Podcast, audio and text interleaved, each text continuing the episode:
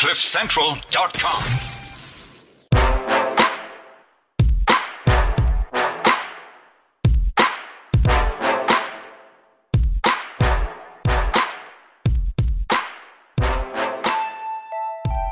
Welcome to the Renegade Reports. I'm Jonathan. Thank you for putting my mic on. Now Roman's present. How's this guy? So we're recording this way in advance, like two weeks. So who knows what the hell has happened since Yeah. we were last on? Yeah, uh, but you know, um, if you're hearing this, um, that's nice. Apparently, the internet still works. Um, the show is now brought to you by uh, ANN7. It's uh, it's it will be wall to wall propaganda for the next uh, foreseeable future. It's all over. Indeed, white Indian monopoly capital. No, not white Indian. So if we had hell? if we had to make a prediction though, Yeah, yeah. Um, so there's gonna there's gonna be a march coming up. The march is probably going to be a failure. right, well, because it's. Do you think that youth league's going to show up and sjambok white people? Because that'll be funny. That would be very funny. I hope so. Okay, so then that's probably going to happen, and then after that, uh, oh, this will probably this will come before a supposed motion of no confidence. Do you think we even get there? Motion of no confidence. I think if we do get there, it will make him even stronger. So I don't, I don't want the no, motion of no confidence to exist in the first place. Yeah. And and the rand, what? Because we're currently at thirteen sixty to the dollar, so Well, I think- we'll hit fifteen, So I think a can of butter beans will be about 45 rand. which will piss Rebecca Davis off, you know, because she's a big fan of butter beans and, And and, and other things. apparently. Right. Um, so, would you like to introduce our guest who you've been kind enough to invite on the show?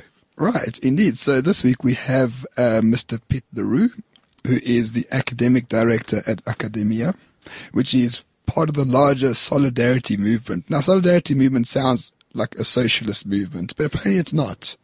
And we know that because Piet is actually an economist by profession and by training. So you can't be a socialist and be an economist, I think, at the same time. But nevertheless, welcome to the show. Thanks. Great to be here. No, the pleasure's all mine. So you have the distinction of creating practically a private university in South Africa.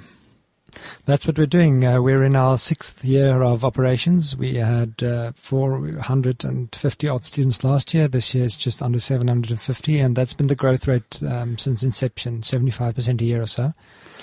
But it's a highly regulated environment, um, and um, uh, so you've just called us a university. We're not officially allowed to call ourselves university. Uh, yeah, it's a protected term. It is a protected term. You have all that sort of uh, cartelish behaviour. Well, that's. Uh, but we we aspire to all the uh, regular university or traditional university ideals. In fact, we would um, we would say not only uh, so what we do is in Afrikaans, but more so than uh, being uh, having these aspirations in Afrikaans. We have uh, we look toward uh, we look on the traditional university ideal and see not much of that existing today anymore. Uh, so Right. much of what is called a university today might not be worth the name. So we uh, we still have a long way to go before we will be able to pat ourselves on the back and regardless of what anybody declares us to be, uh, th- objectively, um, you know, uh, meet some of those ideals. So, what are you allowed to call yourselves? Uh, a private higher education institution.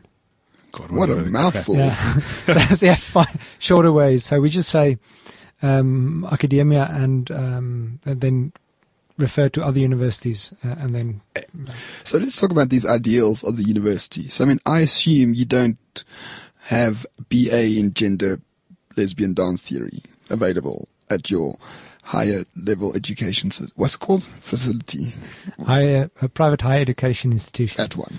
Right. No. So uh, uh, when we started out uh, six years ago, um, everything at Akademia is privately funded. There's no government money. We do not uh, request government funding. We do not accept government funding. It's a community initiative, and that's the way we think. Um, uh, we uh, in the Afrikaans community we look at universities of Stellenbosch, Tukkies, and and others, and we see that that was the initial way most of them started up. I'm an old Matie myself, and if you go read the old documents uh, of 150 years ago and so it was private, there were shareholders, etc. And then after a while it changed, and uh, over the course of 150 years, we were speaking earlier of what can happen in two weeks, but over the course of 150 years, things can get merged with the state. And once that happens, then all the uh, the orientation of the institution changes. And so we aspire to have a, an orientation toward um, uh, uh, being um, you know, proudly standing in some some aspects of the traditional university ideals, that is knowledge, uh, and if you wish to put this somewhat poetically, we could say uh, truth, beauty, and uh, goodness, or uh, what what would be the English? Um, um, What's Afrikaans? uh, um, the goeie, die ware, en die skone, the good, the true, and the beautiful. So that's somewhat, um, we like that term. It's something we find at uh, some American liberal arts colleges, which some of them also do very good work. We aspire to that. That we see as some, something of the traditional university ideal, and then um, uh, we also have the um, there's a, there's some need for being practical, and so uh, over the past six years we've done much to first uh, get settle our feet in uh, BCom commerce sort of things, and now we've been expanding into law. So this year you can study BCom economics and law at Akademia, and we've uh, we're stu- we're in the accreditation progress for process for LLB and uh, politics, politics, philosophy, and uh, economics degree like the Oxford model. So we have all of that coming up, though we can't offer it yet.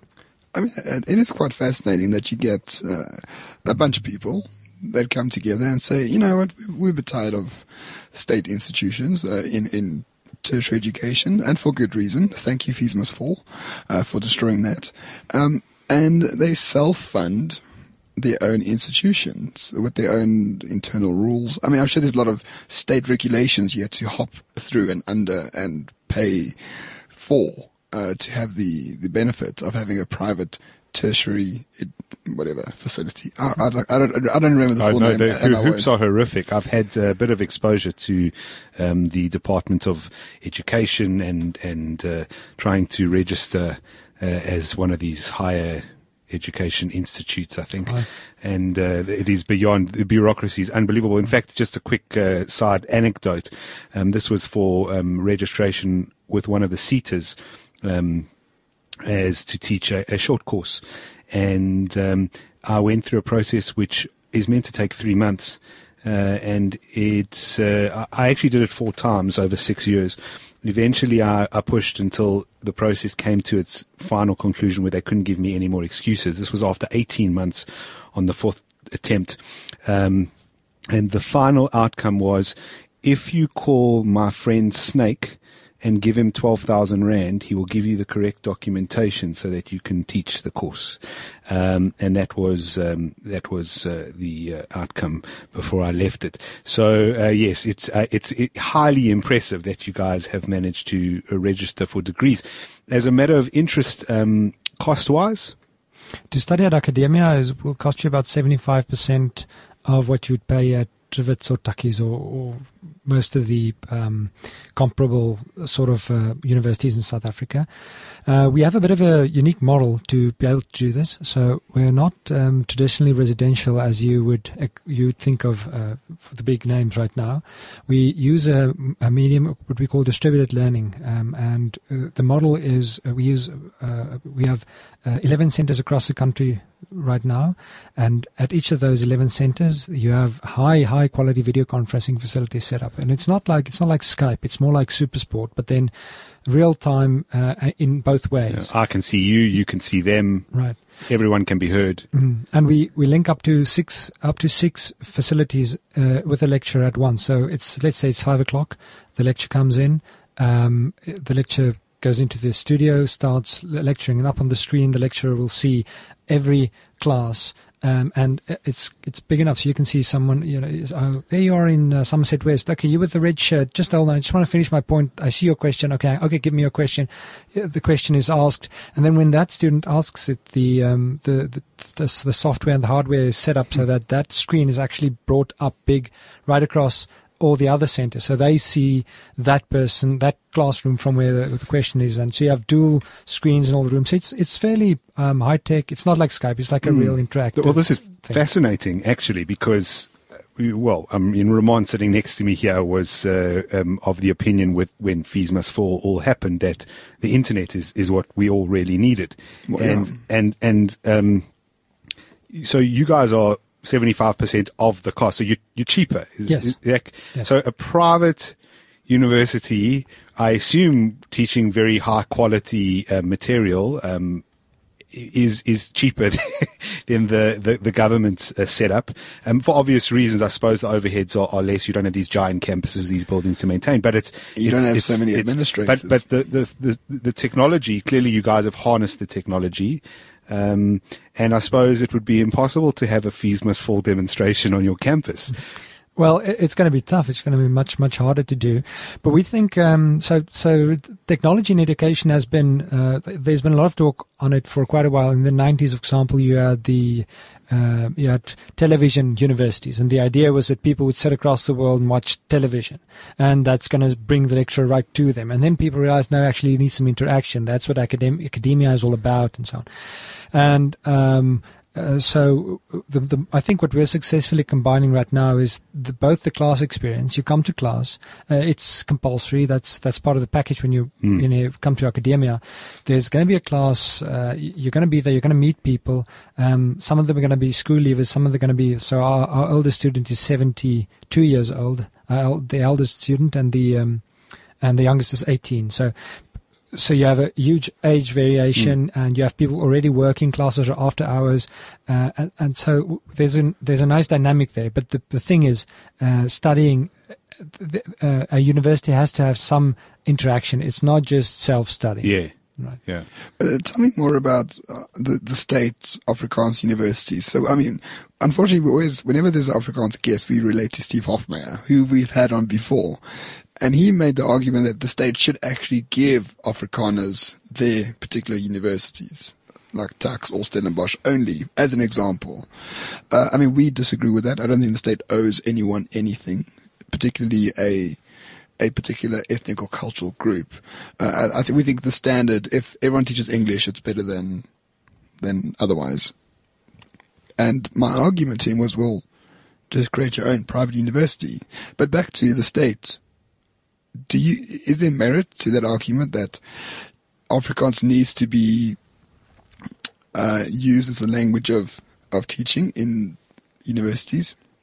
I think that's that's so that's part of the reason why we do what we do. We think that's important. We think that the um, it, it's a, there's a bit of a philosophy or, or anthropological views behind it. So um, some people see the world as a place full of states, and uh, if they, if you're asked, so let's say uh, some alien comes to comes to Earth and he asks you describe the world to me, then mm. most people by default will describe that there's the USA and um, those people are Americans. Those people are Chinese and that's China. And these people are South Africans. They're from South Africa. And that's how the world is, is governed and run. That's the order of the world. Mm. And we think that's um, that's a more recent phenomenon. That's a very modern phenomenon. The, the influence of the state. It has some roots in the absolute monarchies of the late Middle Ages and so on. Um, but it's not a it's not a necessary condition of planet Earth. It's not a necessary, con- and maybe it's not even the primary, mm. even though it's uh, it's certainly powerful institutions. Uh, one could argue uh, then sometimes um, uh, to to a libertarian side. Uh, some variations of it would make an argument say that well that's that's unnatural. The uh, the real view, if you should describe the world, is it's a place full of individuals with, and, and each can uh, create connections and so on. And it's very, very flux. The world is, is one of, should be one of flux and free movement um, in, a, in a very abstract sense. And um, I think, but the idea behind uh, Akademia is, is, sort of a, a, middle ground, not a compromise uh, in, in, in, the bad sense of a middle ground, but a sort of a balance, if you wish. And that has to do with the world as a place full of communities. Mm. They're, they're, they're, they are natural um, and they're not set in stone, but they're, they're just whether it's through geography or common bonds such as uh, uh, religion or language or family, mm. etc. Those are the and this uh, harks back to one of the the Jordan Peterson podcasts. I think you, you had a while again, and I think he he, made a great point about um, borders. So the one side wants borders very fixed, and we think that's a problem. The other side wants borders uh, well, absolved, no borders, no borders yeah. at all. But but not only you know states borders, borders in everything should. A border is uh, is uh, inhibiting human expression and so on. We don't think we think actually that it allows human expression when it's and so to make a long story short, that's the idea behind Akademia and why we say there's this community, there are Afrikaans people, and there are, you can try and define it uh, absolutely and very specifically if you like, you won't succeed. But the fact of the world is that there are communities and that those communities um, uh, build institutions, whether they are schools or churches, etc. And from that, those communities then express themselves, develop themselves, and not isolate themselves, but through those institutions, mediate their existence um, with the rest of humanity, and uh, and so come to new uh, syntheses and so on. So it's a it's not a it's not an insular cause that we're we're working with, uh, and neither is it a, a complete. Uh, it's it's also reaction against the abolition of borders and so on. Mm. it's it's trying to find a balance that we think that makes for a beautiful world. Right. I mean, and, and that's the problem because in well, it appears to me I've got no evidence for this claim, but many people are nationalistic uh, in the sense that they see the borders of their country and they are extremely proud of the borders of the country for some reason, or they're extremely proud about the national sports team of sorts, or they're extremely proud about this person who is from within the borders of where you stay. And, but communities is what actually matters because it predates statism by thousands of years and it will carry on long after the republics have even died off whenever that comes. Uh, so it is an interesting point. I mean, ha- trying to argue this point with someone from, say, Fees Must Fall or say from someone from the left must be extremely tiring. Yeah, it's um, so the often those answers are the the anti-colonial uh, rhetoric here is often it's very uh, uh, very strange and very ironic, but it's uh, it's an appeal to some of the the the, the, the most essential. Uh, legacies of colonialism, the state, and so the answer to um, to to colonialism, which was control uh, from a center and so on, is let's just create a new center and have a mini colony where everybody in South Africa now sh- should you know, be run from the center. It's it's there are very much um, some similarities there. We so that's why I d- I lo- don't like so much about the. I, I don't want to argue with Steve Hofmeyr on whether I, I think um, that there's um, historically Afrikaans universities uh, from. Uh, I don't, I don't, I'm not so sure that the state should give universities to communities, but maybe they might want to give them back. Um, Yeah, I think so I think that's a fair point. Right. Why I, I can't really understand what business it is of the state having any control in universities. And um, my reference point at Wits, for example, is you will find the most random sort of people sitting on different committees and executives at Wits. Um, for example, unions. Um, and this before the fees must fall wanted unionized workers back in unions sitting there and uh, some municipal sort of uh, people from the Joburg city and uh, you know just kind of random but these are people not uh, these are people giving um, not just there to help they're there to actually try guide and it, it's it's a bit odd. Um, and I agree with you. I, I I think universities somehow have become a government thing they, they shouldn't be a government function at all. Um, with regards to, I mean, you come from an economics background, and and I think you know Roman uh, using Steve's example, and and also where we stand in regards to English and Afrikaans, and so you know the the most logical thing f- from my perspective is you you make th- the university English, if especially if it's run by the state, um, then it makes sense to use the language that the world uses for the most part.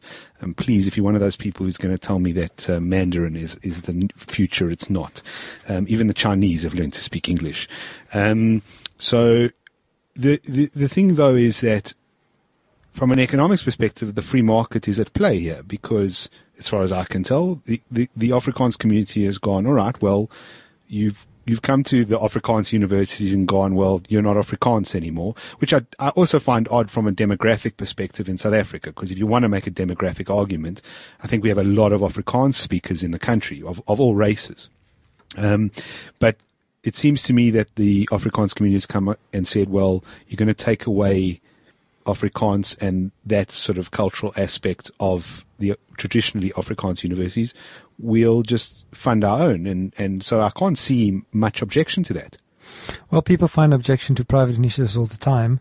Um, and oddly. oddly, uh, but, but it, it doesn't. It's, it's not so much that it's, but it's, it just doesn't fit with their worldview. So it's often centrally minded people, centrally controlled minded people. They see something that doesn't, I mean, that it doesn't fit with their plan, and they have a grand plan for how people should perceive themselves, and then they want to exert that.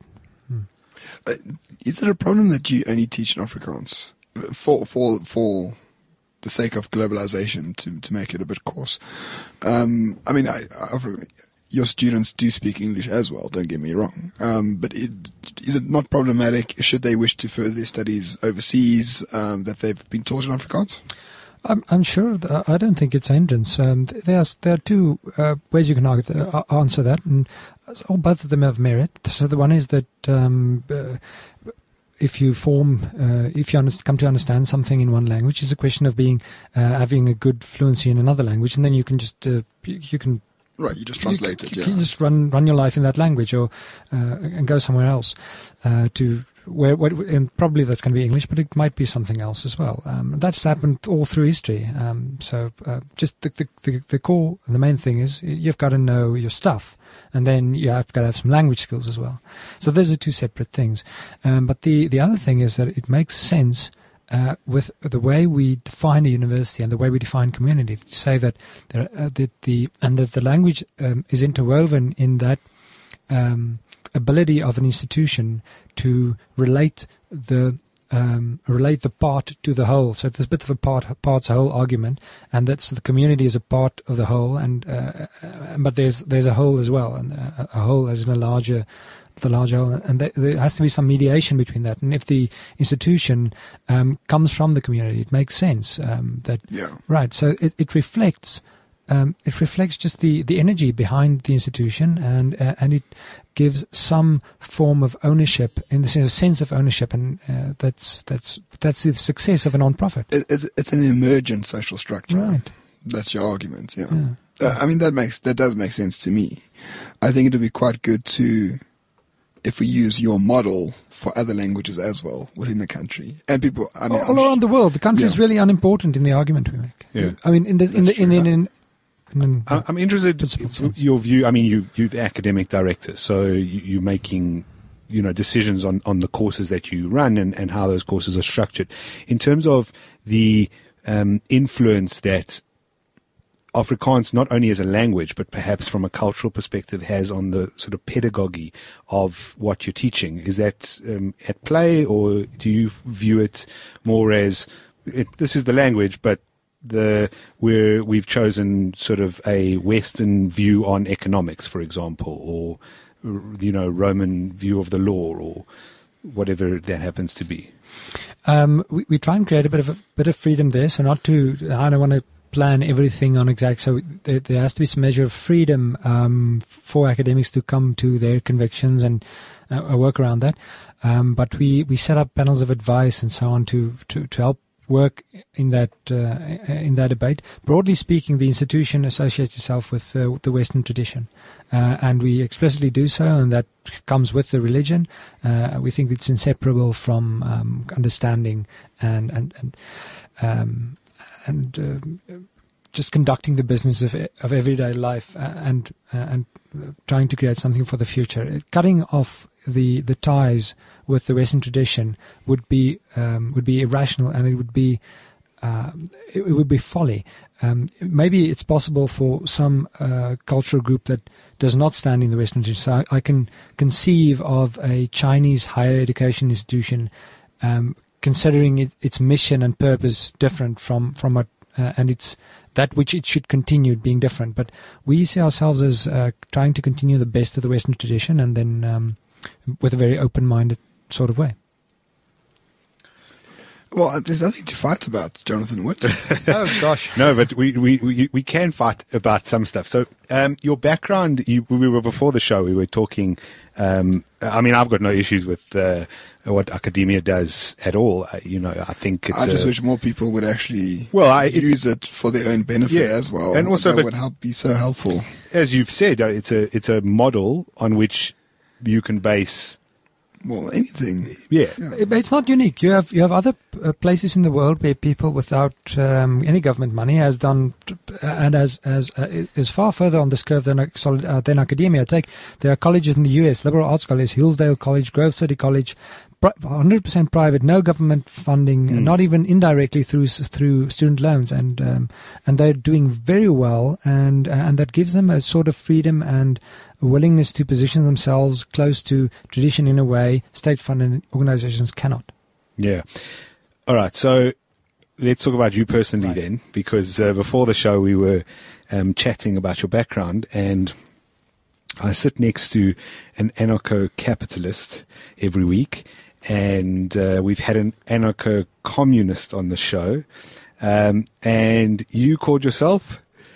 Jeez, I think I used the words conservative anarchist. Okay, so so now we've got three different. So Uh, is, it- is it anarchism was Jesus? well, I mean, Jesus was an anarchist, wasn't he? You know, he kicked people out the temple or something. I don't know. No, no, no, no, so, yeah, okay, go in.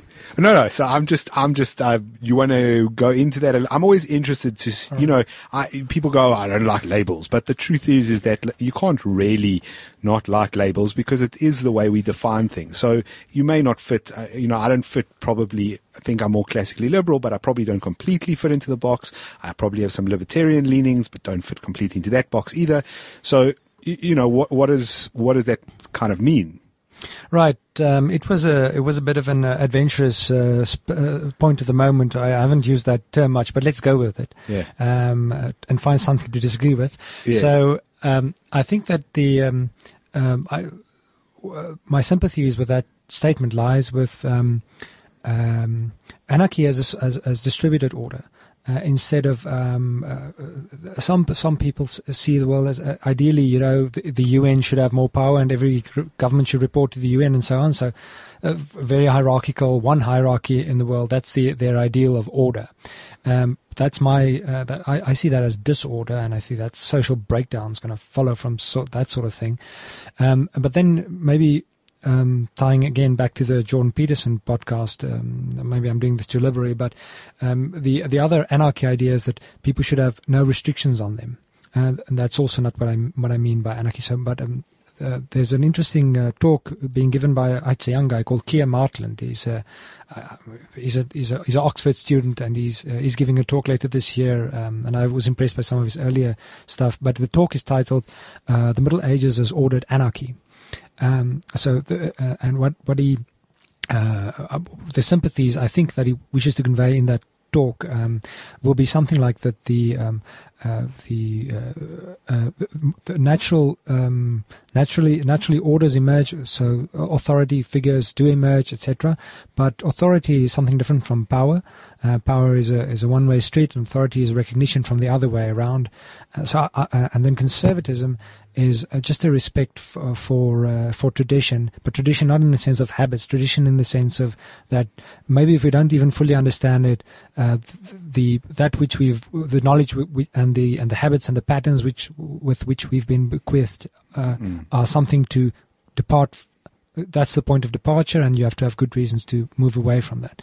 But um, so and and um, making a long story short, I think that the it, maybe I'm trying to say something against the the, the modern form of the state, Mm. which is a very uh, which is a very uh, a modern institution that, that I'm not sure is uh, is uh, is always helping order and freedom. Yeah, or, or I mean, I would argue it's not. However, the unfortunate reality is, since the rise of the state, if we take away the world wars, uh, but the rise of the state has been rather good to humanity in terms of, for some reason, there's a correlation between uh, statism and an increase in health, uh, wealth, uh, longevity, peace, ironically enough. Yeah. Uh, so, I mean, there is a correlation there. Uh, what do you have to say? Uh, like, does that confirm or, or debunk your your initial point? I'm not sure about all those correlations. Um, well, if- correlation, not causation, obviously. yeah, but I'm not even sure about the correlation. Take Sweden, uh, Switzerland, for example. Uh, Yeah. It's not been, um, um, it's not the most status of states, and it's one of the most peaceful. Yeah. Um, the world wars we have, and you can include um, uh, the Russia, uh, the USSR, and communist China, and Mao's uh, V- Viet Cong, and all of those uh, in the status paradigm. And then if you count the bodies, uh, that's a pretty high tally um, Yeah. historically. yeah, no, true, true. But um, oh, I had a point and I forgot it. Well, This happens often. So maybe the, you- you're saying maybe some good stuff came with it as well, and I'm saying yes, sure. Uh, I- Oh, right, but okay. perhaps I'm, I'm just sort of spitballing it, but it's not. The state is the system we have at the moment uh, that we've kind of set up, um, but it's more the principles that are followed. So if you follow the principles that are followed in the freer countries uh, and the West, then you end up with those uh, markers of prosperity that you're referring to. Yeah. Whereas if you l- less inclined to follow those sort of principles, uh, then you know, like you use China as an example. Um, I know someone's going to throw in the US and all the, the killing that they've done, Yeah, but sure. but and, and that's a it's a fair argument. Um, but in, in general, on a day-to-day basis, uh, as a human, you're far more free in a country like the United States or Canada uh, or South Africa, for example, than you are in China or Russia um, or I can't think of too many other Philippines. North Korea. All of them are states. Yeah. So so I think I think maybe you're right. Maybe the correlation isn't the state, uh, the fact that there is or isn't a state. The correlation is more the ideologies, the the and the principles that inform the decisions that those states make.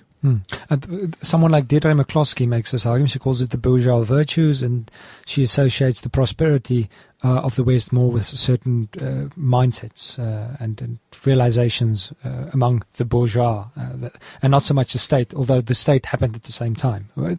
But so there's. There, I just want to make the point that there's the correlation. Sure, it's there, and right. even if it isn't there, but even if it's there, it's not clear that that, that it's causation. Right? Sure. Oh no, no, no. That's I use the word correlation Yeah, yeah. specifically on purpose uh, because I mean I, I've read quite a few books on, on on this sort of thing, and for example, in the book "Why Nations Fail," um, maybe you have read it.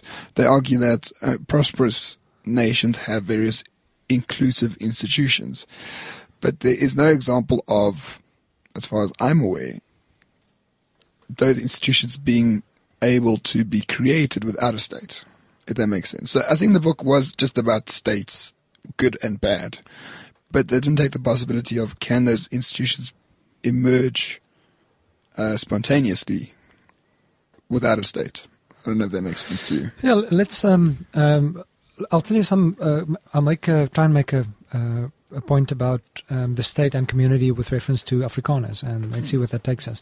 So, um, in the um, Afrikaners basically came in control of the state by the late, late 1940s uh, in South Africa. But before that, they had some influence, but Jan Smuts and others they had more empire sympathies and so on. So you can really you can make a point of sort of that. In 1948, the National Party came to power, and um, and uh, and then that was the era of Afrikaner power in, in South Africa. Yeah. Now, what happened was uh, before 1948. It's not it's not a clear cut 100% e- easily separable, but before 1948, and if you go back to the late 1800s and you look at the histories of universities like Stellenbosch or organizations, uh, many charitable organizations, you'll find that they were formed by community initiative without government subsidy. Um, and uh, the community pooled their resources and something was, was built. So organizations, schools, etc., lots of that uh, was done. And then what happened in, in 48 and afterward is uh, uh, the community and the state, uh, there was a confluence. Uh, it, it became merged. And once that happened, a strange thing, some, some stuff came with it. The mindset of the community, of the member of Afrikaners, started to change and they thought, what is our primary um, way of affecting social change. And they and they the, the primary way was obvious now. It was to speak to the local representative uh, who sat in the, the parliament at that stage, and so that became the primary line of, of bringing about social change and improving the community, etc., etc.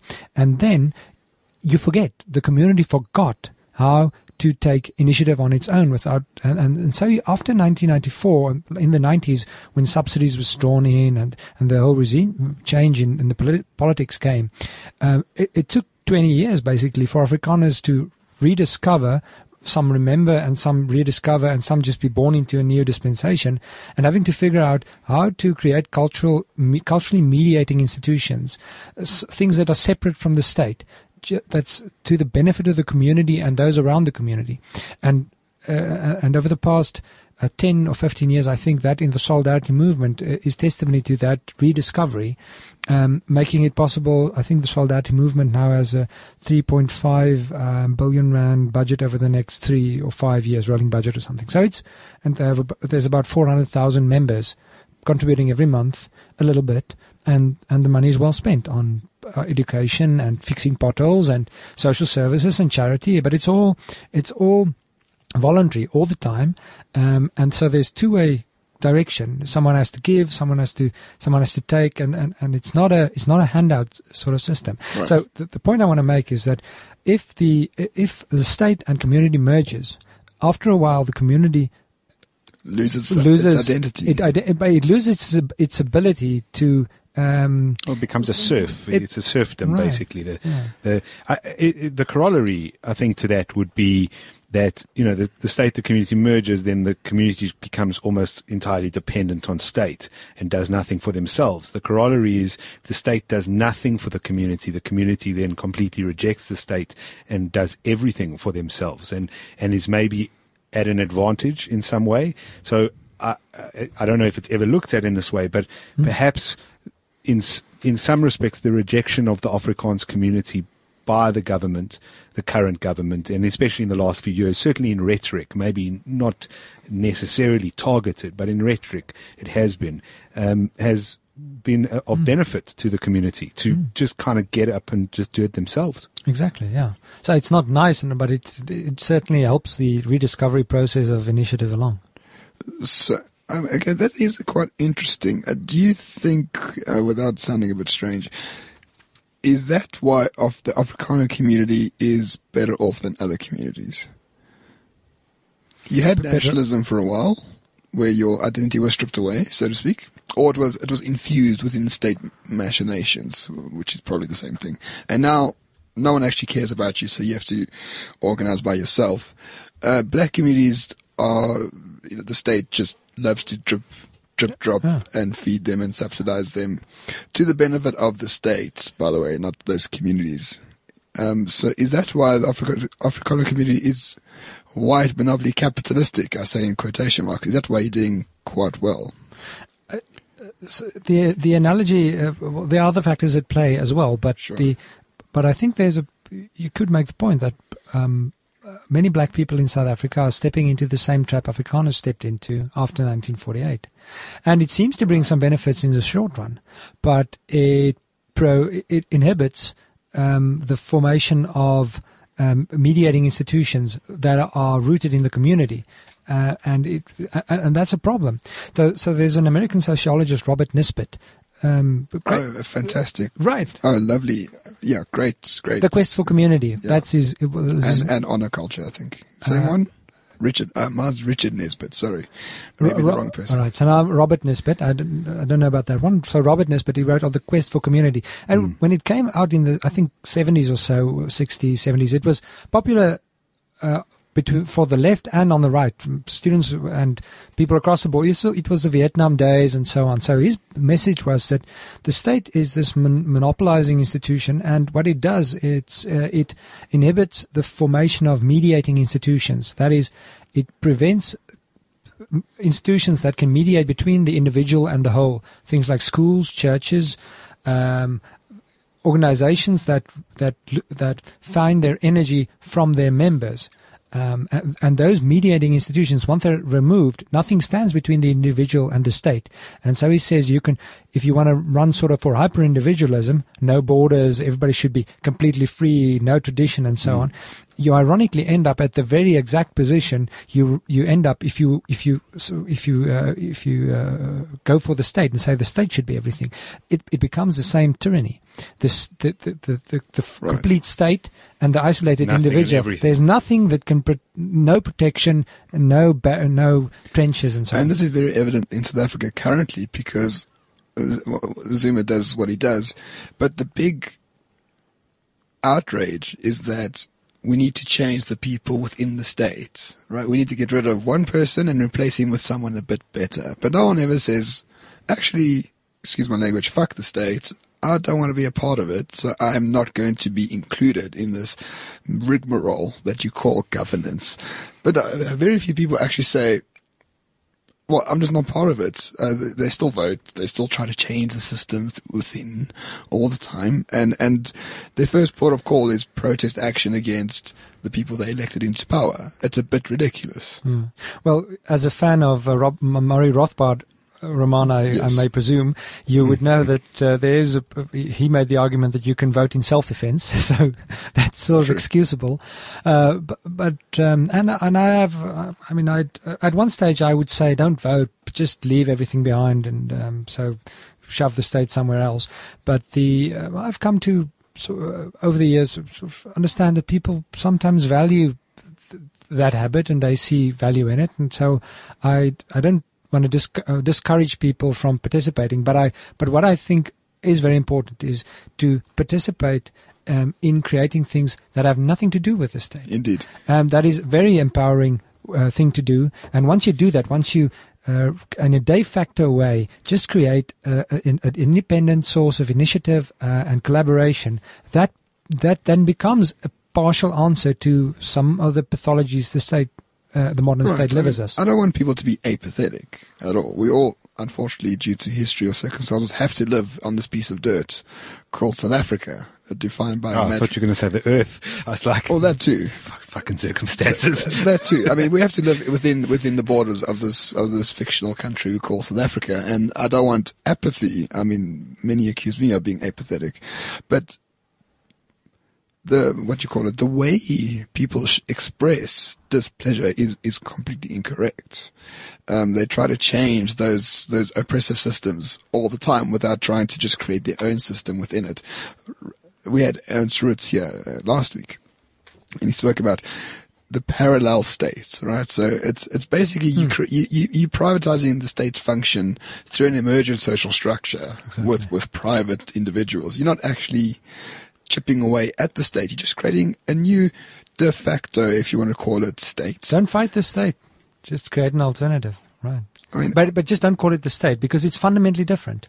it is And and Well, don't call of it all, tax. well, Uh, it's yeah. it's voluntary contributions. right. It's a, it's a fundamentally different. Well, one's coercive and one isn't, Right. right? How do you not fight the state, so to speak, um, and just do your own thing when the state i- is kind of stealing from you? Right. Now, so let me rephrase that. Don't make fighting the state your primary objective. Yeah. Uh, create create alternatives, um, structures from the community. Uh, yeah. Do you think in doing that, uh, you know, you come from an anarchist kind of background, so you ultimately would like to see zero state, I assume. Um, is that right?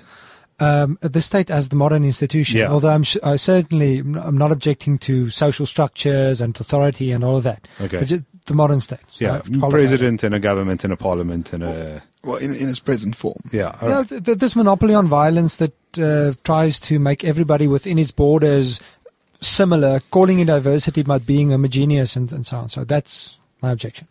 Yeah. All right. So So I have to qualify this. I don't want to. no, no, it's fine. It's fine. I, well, you- There are I many just- anarchist it's- brands. it's I'm it's afraid because of it. Roman is like the the sort of like, you know, when they originally cast the stone of of anarchist, then he's like he's like the the the original. Um, Just because I'm consistent. um, and now I've, I've completely lost my train of thought. It's gone off somewhere.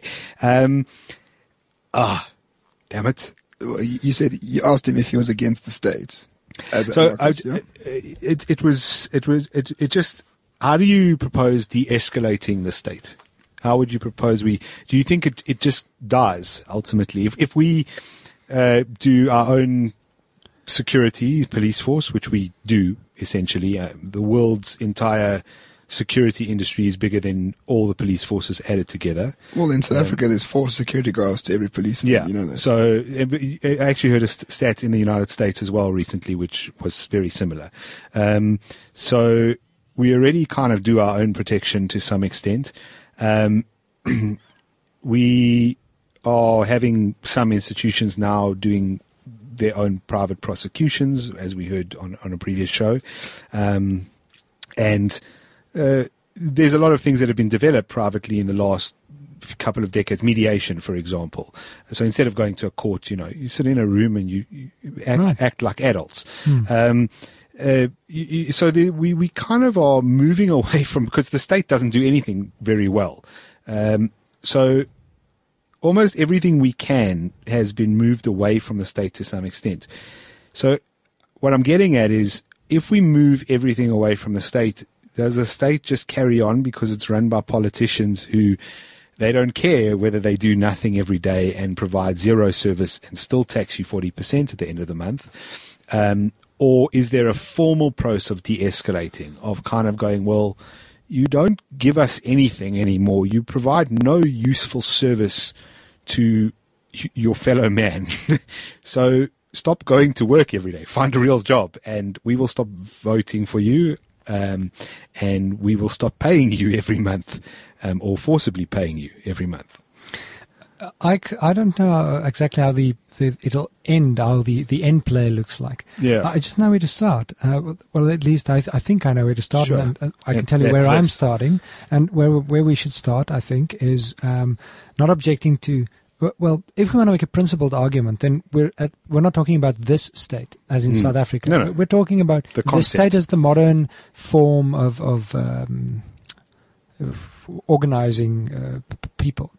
Um, and if we have, if we're dissatisfied with that, then the alternative uh, is to start creating. If you if you run a mediation, if you uh, if you do a transaction in uh, cryptocurrency in Bitcoin, if you uh, if you start a private school, uh, if you and I think in this it's important too. If you if you go to church and uh, I, and I think this anyway. So let's not make a religious argument here, but there's there are many things you can do out of your own initiative, and uh, and then de facto create uh, institutions that um, create the sort of order you would otherwise to have gone to through for to the state.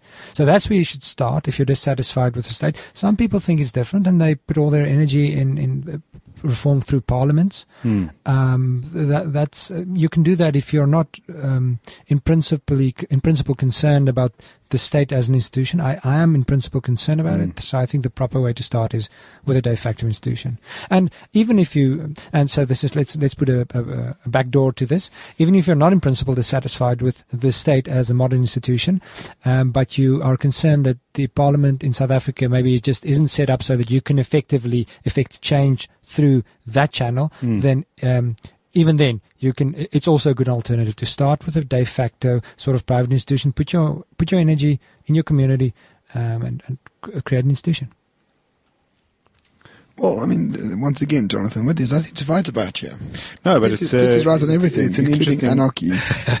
you might fight Well- about that, but Well, yeah. for look, once, you, I- for I- once you are outnumbered on I, I was. I was outnumbered with a communist as well. I'll have you know. Um, I'm not a commie. well, no, no, you're not a commie. Calm down. Jesus. But he had anarchist in his title. Yeah. Um, He's, he's he's still very confused about that. So, Um, so- well, yeah, sorry. So, so back to, so is Akademia a de facto, okay, it's a university. I'm gonna call, I don't care about the state's right to use the word university or not. I will just call it a university. So it is an alternative university. Are you, do you want to create more? Is this just the initial step? Or do you want to create other, what you call it, industries or institutions that are free from state interference? Um, so within the solidarity movement, Yes. uh, there are a couple of organizations. You had Ernst Roets here on a while back. Uh, Ernst uh, is with AfriForum. They have great um, neighborhood watch initiatives, um, alternative uh, voluntary municipal structures, if you wish. It's not it's not in competition. It's just a voluntary alternative.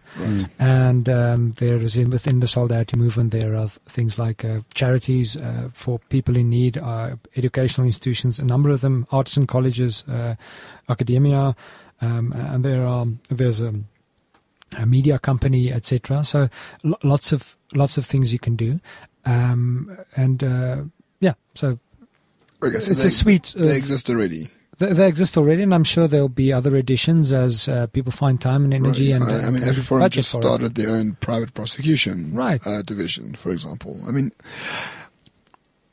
I mean, I, I agree with everything you say. Well, mostly with everything you say, and and I like the concept very much. But there is a lot of antagonism against this concept by people who love states in general, and most of the arguments against you are straw man, i.e., you're racist and you want to exclude people, which is which is uh, a very boring argument at this stage. But do you think there are any good critiques about what you do? Ooh, um, Have there been any arguments made against you that you actually thought there's a good point? There, there are, uh, there are, have been arguments made about some dangers uh, that I think um, th- that are always uh, present, and Right. so it's it's good to be reminded of them. Some dangers are becoming too insular. Uh, Yes. Right. So you you I would think that would be a, a, a principle. yeah. And and uh, and that's um, if somebody warns you about that and says this course of action, um, you run the risk of, of becoming too insular, or you're losing the, the touch with the whole, uh, and you're just focusing on the part. But that's something.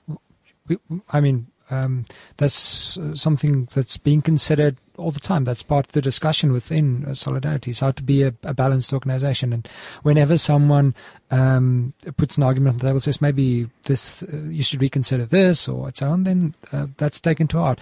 Not the trolls, of course. I mean, the trolls you always have, but uh, considered arguments. Uh, there's a flag. There's a flag. I mean, the fact It's that it's a private institution means self-regulation is a lot easier, of course, than a public institution.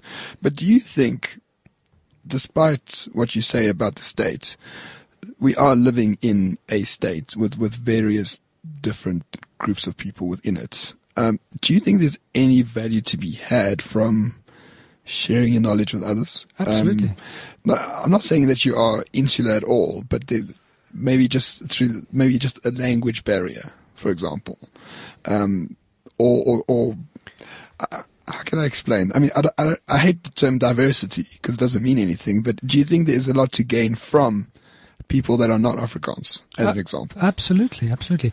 Um, at Akademia, we sometimes say our, our mission is to bring the best from the world to Afrikaans, and from Afrikaans the best to the world. Um, uh, it's very, it's very. The world's a very rich place. Um, even within Afrikaans, there's there's a, some measure of diversity, although that's there's a, you can there's some cultural cohesion there. Sure. Then there's the larger West, and then there are other distinct approaches to uh, the world and existence and so on. And, and wherever that is, whether it's Afrikaans or whether it's from the West uh, to uh, a more uh, Eastern culture or whether it is um, across sexes or whether it is uh, just across national nationalities, uh, there are always things that make people distinct uh, to some degree. And, and we could sacrifice and say, let's get rid of the distinctness because it's more efficient. Uh, we all communicate in a single language.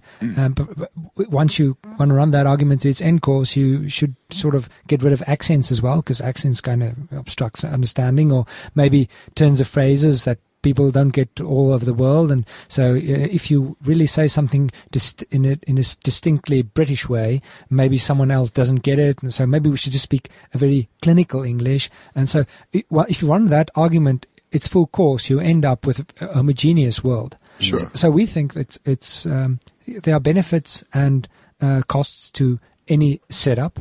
Uh, but we think it's a, the world's a, a nice place with different communities respecting uh, each other, not having, uh, not being insular, interacting, and then organically uh, growing and developing, and maybe merging or breaking up.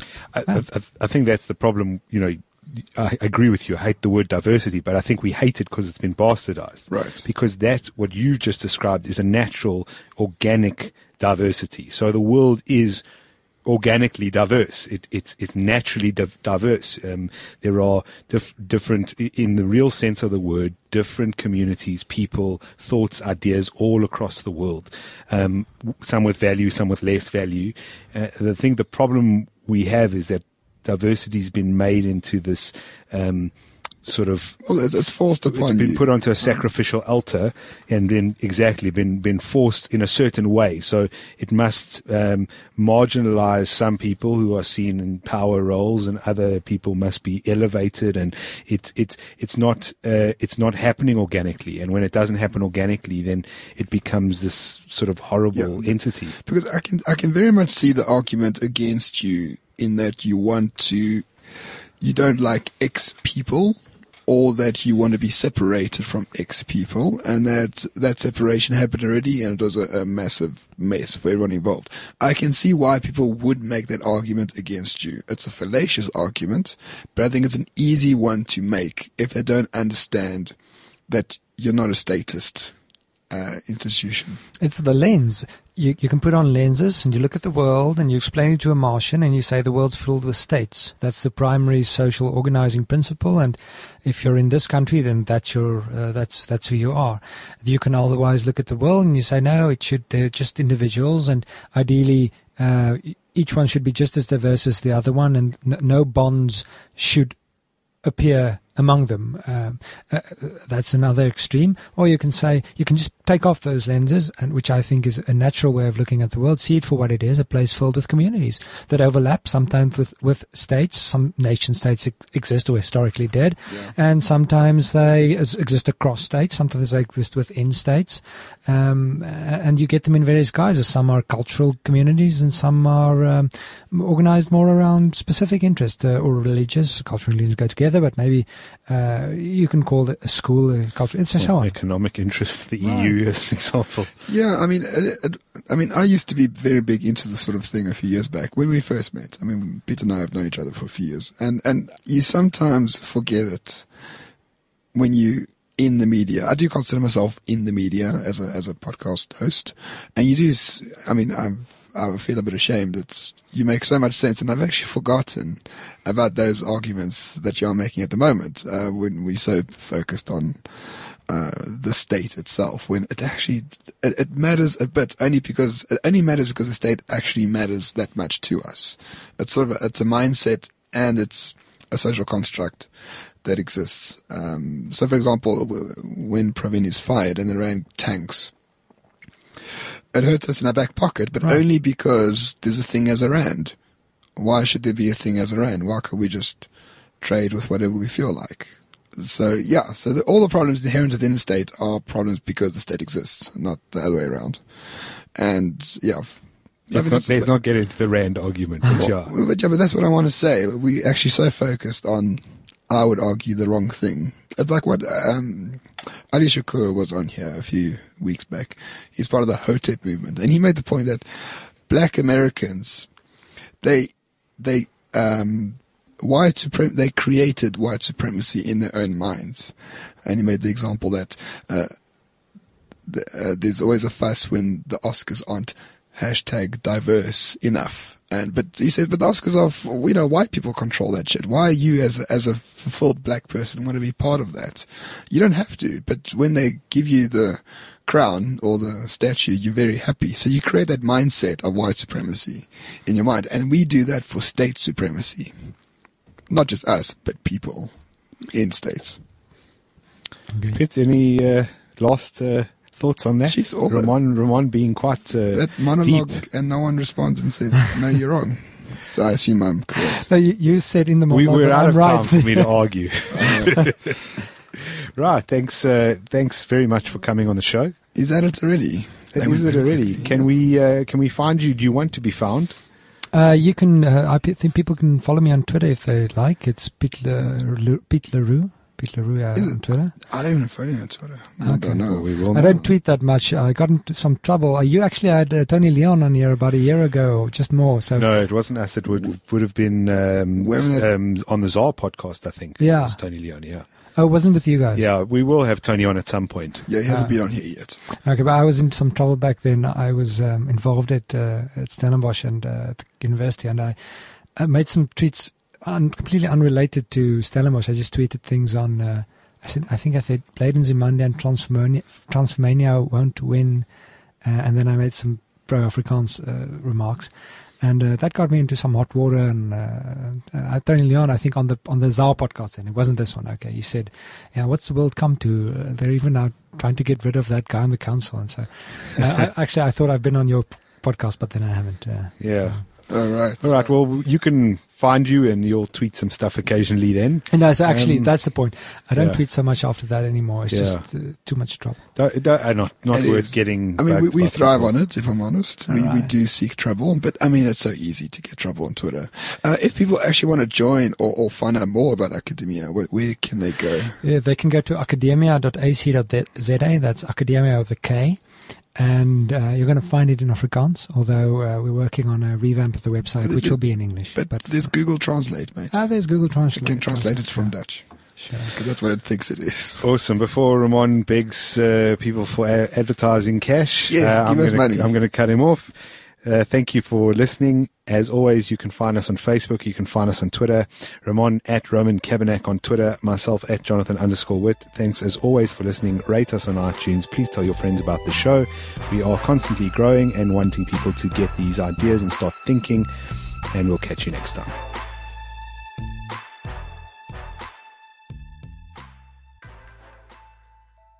CliffCentral.com.